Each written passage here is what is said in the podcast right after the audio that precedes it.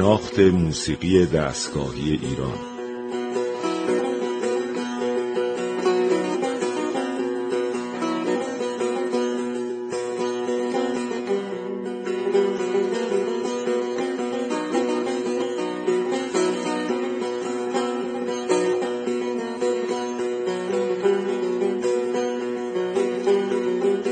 تهیه کننده و مجری محمد رضا لطفی.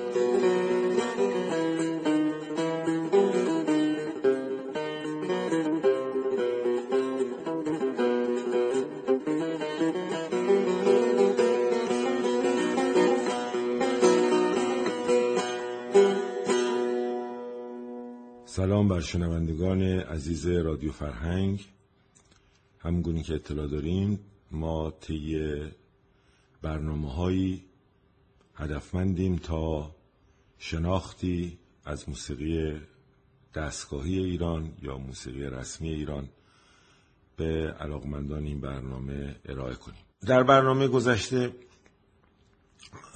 ما قطعی پخش کردیم در انتهای برنامه به نام گریلی شستی.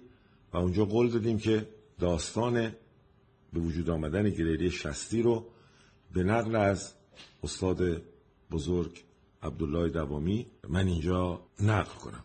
داستانی که استاد دوامی برای من حضورا تعریف کرده این گونه است که میرزا سنگلی یه روز برای تدریس موسیقی به سمت در روز حرکت می‌کرد که اون روزگار محل ییلاق بود و پر از انبوه درختها و باغها. و بین را در قهوه خانی میشینه تا چایی بخوره استراحت بکنه. نوازنده ای احتمالا زوتار نواز در اون قهوه خانه به ساز زدن مشغول بوده و در عین اجراع سازش یک قطعی رو استفاده می کرده و از شستش مرتب استفاده می کرده و اون ملودی رو میرزا حفظ می‌کنه.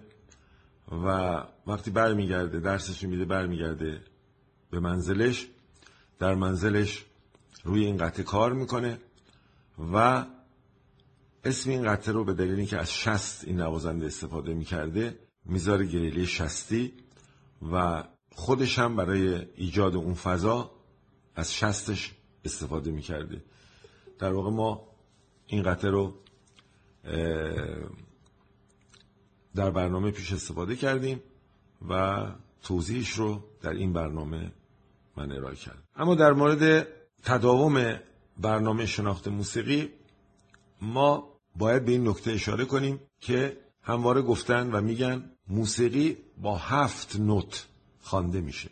رنگ ها هفت رنگ در واقع داریم با رنگ های اصلی و فرعی موسیقی هم با هفت نغمه در واقع شناسایی می‌شده. یعنی یک دو سه چهار پنج شیش هفت. نوت هشتم در موسیقی غربی امروز اضافه شده به دلیل اینکه موسیقی غربی خودشو محدود کرده در یک هشت نوت مشخص شده و که اصطلاحا بهش میگن نوت هشتم یا نوت اکتاو یا نوت هنگام. و این مدار در واقع بسته میشه و تکرار این در فرکانس های بعد خودش یعنی اگر سل یک شروعش باشه سل دو، سل سه، سل چهار، سل پنج به همین صورت در طول پیانو یا سازهای غربی حرکت می‌کنه. هیچ تغییری در واقع در این اکتاف ها ایجاد نمیشه. همه مشابه هم حرکت می‌کنه.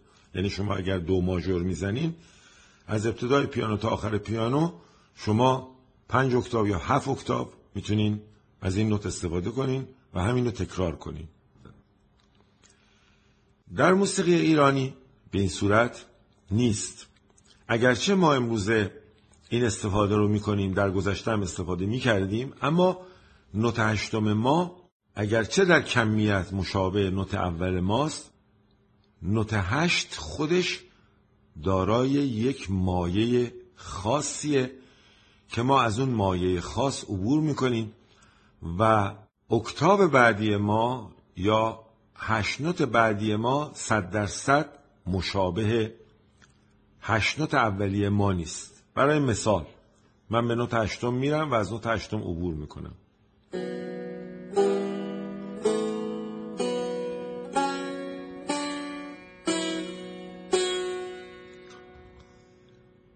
اگرچه این قدرت دارم که مجددا همین هشت نوت رو مثل موسیقی غربی یک بار دیگه عین خودش بزنم.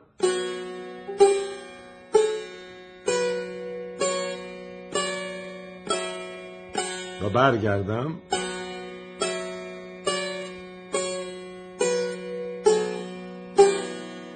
و برگردم باز.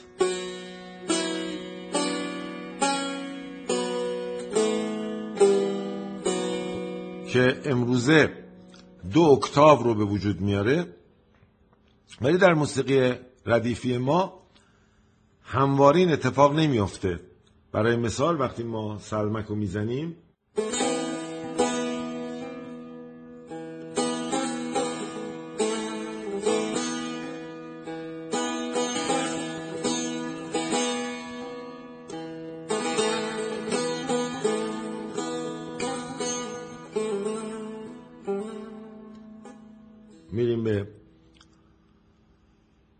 قرچه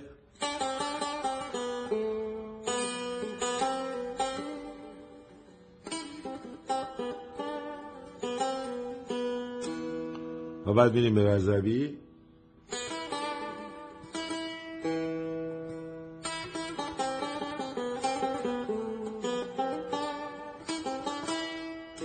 خب از رضوی عبور می‌کنیم ببین اینجا ما نوت دیگه اکتاو بعدی رو استفاده نمی کنیم. ما اینجا میریم به فاصله در واقع لای بمول.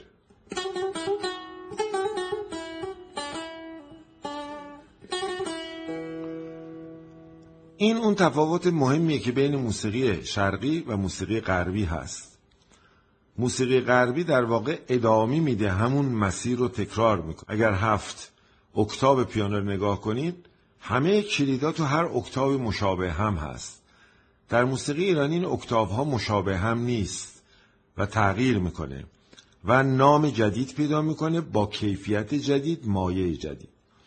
به همین دلیل در واقع ما نمی‌تونیم تئوری موسیقی غربی رو منطبق کنیم با تئوری موسیقی شرقی بلخص. موسیقی ایرانی. این رو در نظر داشته باشید. به همین دلیل ما در موسیقی ردیفی برای امکانات بیشتر همواره یک شور بالا دسته داریم یک شور پایین دسته داریم.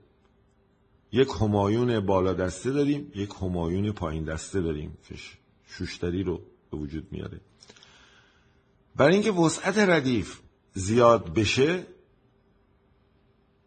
قطعاتی و گوشه رو در شور دوم یعنی در شور بالا دسته اجرا می‌کنن که ملودی ها و گوشه ها و نام ها فرق می‌کنه. برای مثال شما در شور بالا دسته شهناز ندارین ولی در شور پایین دسته شما گوشه مهم شهناز رو دارین. در شور پایین دسته شما آوازها رو در واقع به وجود میاد آوازها به وجود میاد آوازهای دستگاه شروع می‌زنیم و خیلی مسائل دیگه. اینی که اینو در نظر داشته باشین که ما به خاطر اینکه بتونیم گوشه های بیشتری رو در دو اکتاف که تقریبا شش دانگ موسیقی ایرانی میشه داشته باشیم با این اضافه کردن وسعت ردیف امکان ایجاد ملودی های جدید گوشه های جدید و ریتم های جدید کیفیت های جدید رو به وجود آوردیم. به همین دلیلی که گوشه های ردیف در دستگاه البته در هفت دستگاه چیه؟ تعدادشون زیاده. بالای سی تا بعضی از دستگاه بالای چهل گوشه رو شامل میشه. در این برنامه لازمه که یک مقداری اشاره کنیم به اینکه این ردیفی که ما صحبت کردیم گفتیم که نظم نقمات رو شامل میشه. یا بهش نظم دادن و ما اسمش گذاشتیم ردیف موسیقی دستگاهی آیا فقط شامل نظم داشتن میشه؟ یعنی اگر فقط ما یه نظمی بدیم ردیف کامله؟ نه. ردیف در کل نظم دادن به نقمات هست. اما هدفهای دیگر هم دنبال می‌کنه. مهمترین هدف ردیف و اجرای ردیف آموزش مدون گوشه ها اینتروال ها یا فاصله ها دستگاه ها آواز ها ریتم های آزاد وزن های آزاد ریتم های بسته و و غیره و غیره و غیره و غیره. من اینجا به صورت سلسله وار اشاره می‌کنم که ردیف به ما چه آموزشهایی رو میده. اولش که انضباط نظم میده به ما در اثر نظمی که توی موسیقی هر دستگاهی وجود داره ذهن ما رو و وجود ما رو سازماندهی می‌کنه و ما رو منظم می‌کنه.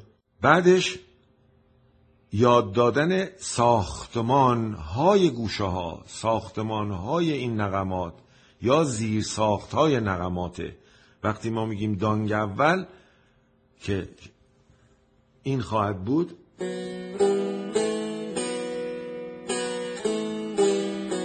این یه زیرساختی داره. زیرساخت درست مانند فواصل پایه های ساختمانیه که شما باید اون پایه های ساختمان رو ابتدا بنا کنین حالا یا با چوب یا با آهن یا با دیوار پیهای محکمی بکنین که شما بتونین سقفی بر اون استوار بکنین. که این خونه یا این اتاق سکونت امنی برای شما ایجاد کنه. این ستونهایی که شما می‌بینین در ساختمان ها که من بهش میگم ما بهش میگیم اسکلت ساختمان همین اسکلت رو ما در زیر ساخت های نقمات داریم. ما بدون این اسکلت قادر به ساختن یک بنای خوب نیستیم. اگر یک بنایی هم بسازیم بلافاصله اب میره. چجوره اب میره؟ چگونه اب میره؟ به خاطر اینکه دو بار سه بار که ما اینو میشنویم دیگه علاقمند نیستیم اونو بشنویم. برای اینکه زیر ساختای خوبی نداره. در واقع بخوایم مقایسش کنیم با معماری با یک طوفان با یک زلزله کوچیک با یک سیل در واقع این خونه ها فرو میریزه. عین همین فرو ریختن رو ما در موسیقی هم داریم. وقتی زیر ساخت های موسیقی قوی نباشه ما در واقع موسیقی ما اصطلاحا میشه موسیقی آبکی. این اصطلاح خوبیه براش. پس هدف بعدی بعد از انضباط هدف زیر ساختاست دانک هاست. ارتباط دانک ها با همه. چگونه این دانک ها با هم فصل میشن؟ فواصل این ستون ها چقدره؟ یک ستون مربع یک ستون مستطیل یک ستون مربع به اضافه مستطیل دیگه. خب مجموعه این مربع مستطیل ها و نصف مربع ها نصف مستطیل ها یک چهارم مربع ها اینها رو ما بهش میگیم در موسیقی فواصل موسیقی. فواصل کامل داریم فواصل نیمه داریم فواصل یک چهارم داریم. ترکیب این فواصل که اگر به صورت مکعبای رنگی شما درست کنین و اینا رو کنار هم قرار بدین به خوبی متوجه میشین که فواصل موسیقی شور با فواصل موسیقی ماهور با فواصل موسیقی چارگاه متفاوته. از اینجا ما می‌فهمیم که این چارگاست این سگاست این شوره. پس ساختمان ردیف بسیار مهمه و زیر ساختا بسیار پر اهمیته هیچ بنای هنری بدون زیر ساختا در واقع اصلا قابل ارائه نیست. اگه ارائه بشه در واقع یک پدیده سطحی و اصطلاحا آبکیه. دوم تداوم گوشه هاست در ردیف. ردیف به ما میآموزه که گوشه ها رو ما چجوری به هم وصل کنیم. ما چگونه از درآمد شور به سلمک بریم؟ چگونه از سلمک به زیرکش سلمک بریم؟ چگونه به ملا نازی بریم؟ چگونه به رضوی بریم؟ چگونه به حسینی بریم؟ چگونه برگردیم؟ جوادخانی رو کجا بزنیم؟ تداوم گوشه ها رو به عنوان الگوهای بسیار هنری و منضبط و علمی به ما یاد میده. سومش یا چهارمش استفاده از زمانبندی هاست. همون گونه که ما زبان مادری رو از مادرمون و از خانوادهمون بعد از به دنیا آمدن یا شاید همون موقع که در رحم مادر هستیم ما میشنویم ما یه زبانی در واقع یاد می‌گیریم بدونی که خودمون متوجه باشیم و یه دفعه به سخن گفتن وادار میشیم و حرف می‌زنیم. در حرف زدن ما در زبان فارسی زمانبندی های رعایت می‌کنیم. ما مثلا نمیگیم برای گفتن است نمیگیم است یا بگیم است. خب این یاد گرفتیم میگیم است. ما باران طوفان نمیگیم باران. همین زمان بندی رو ما در موسیقی دستگاهی و یا موسیقی ردیفی داریم که این متکی و متصل به کشش های زبانی ما. به همین دلیلی که بین موسیقی کردی موسیقی مازندرانی موسیقی فارسی و موسیقی لوری تفاوت وجود داره. تفاوت های زمانی که ما در واقع از طریق تفاوت های زمانی وارد لحجه های گوناگون موسیقی ایران زمین میشیم. لحجه موسیقی ردیفی ما لحجه موسیقی فارسی رسمی ماست که در کنار شعر ما فارسی نصر مسجع ما خب تعریف شده. بعد از اون پنجمی ما استفاده می‌کنیم از عروض شعر فارسی در ساز زدنمون. درسته که یه نوازنده شعر رو نمی‌خونه اما از عروض شعر فارسی استفاده می‌کنیم. همونجور که در دو برنامه پیش اشاره کردم ما در سخنرانی گاهی برای اینکه مردم خسته نشن چند بیت شعر یا ضرب المثل در واقع میگیم و این شعرها ارتباط داره به متن سخنرانی ما. مثلا برای مثال من الان اینجا کرشمه رو اجرا می‌کنم. کرشمه وزن شعری داره.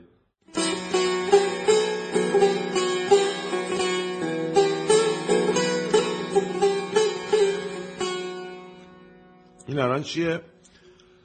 مفاعلون فعلاتون مفاعلون فعلاتون که با این شعر درس میدن. هزار مرتبه به به از آن لب شکرینت.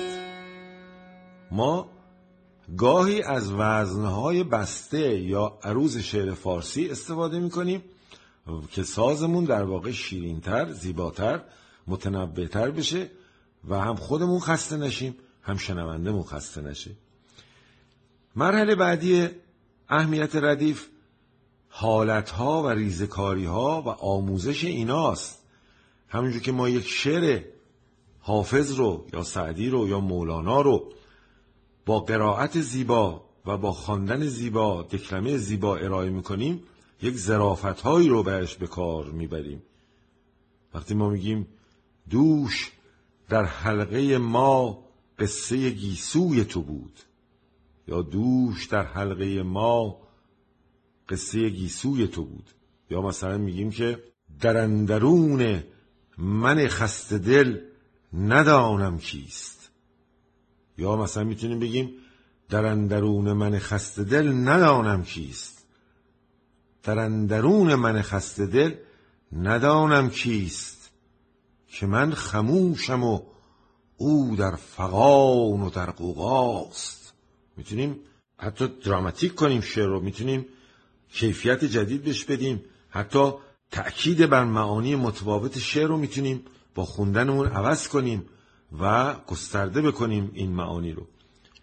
همین کار ما در موسیقی هم اجرا می‌کنیم. مثلا در اینجا ما میگیم مثلا من این من اینجا داری تو این پرده یه ساز می‌زنم بلبداهه حالا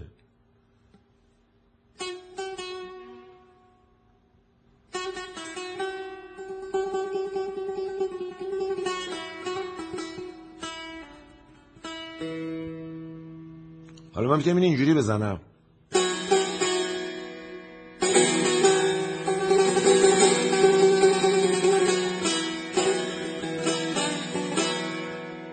می‌تونم بزنم؟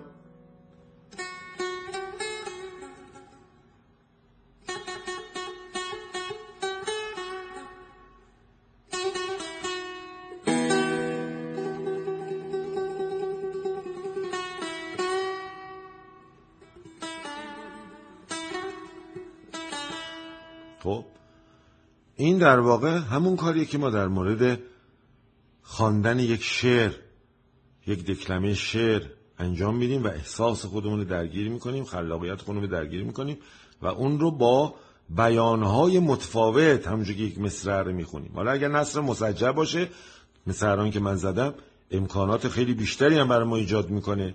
وقتی سازی تر میشه باز امکاناتی بیشتری برای ما ایجاد می‌کنه. این هم در واقع نکته مهمیه. هفتم مسئله سیر عرفانی ردیفه که خیلی مهمه. ما سیر عرفانی ردیف رو در واقع اینجوری می‌تونیم بگیم که هر انسانی بالاخره در زندگیش سرگذشتی داره. یک قسمتی برش هست و یک سیری در زندگیش داره. از پستی ها و بلندی ها گذشته. روزگار سختی ها داده خوشحالی ها داده غم ها داده شادی ها داده.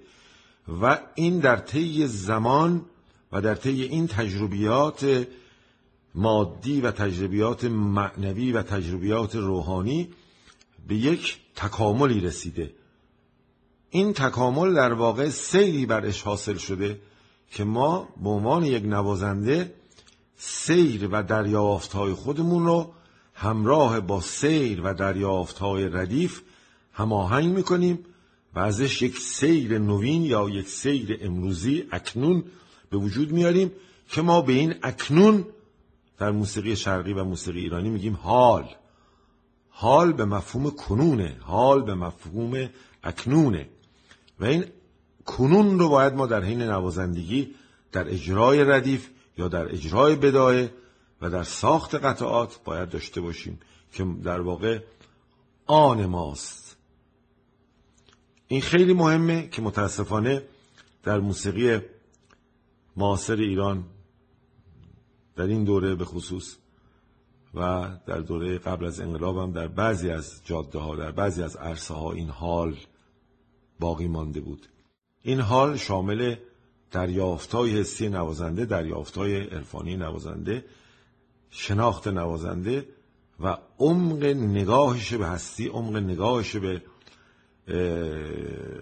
تاریخ کشورش تاریخ جهانش و دریافتاش. این حال در واقع به مفهوم قرار گرفتن شماست در کنون روحی خودتون که چگونه در واقع حالا اون موسیقی رو در کنون درونی خودتون با کنون بیرونی خودتون هماهنگ می‌کنید.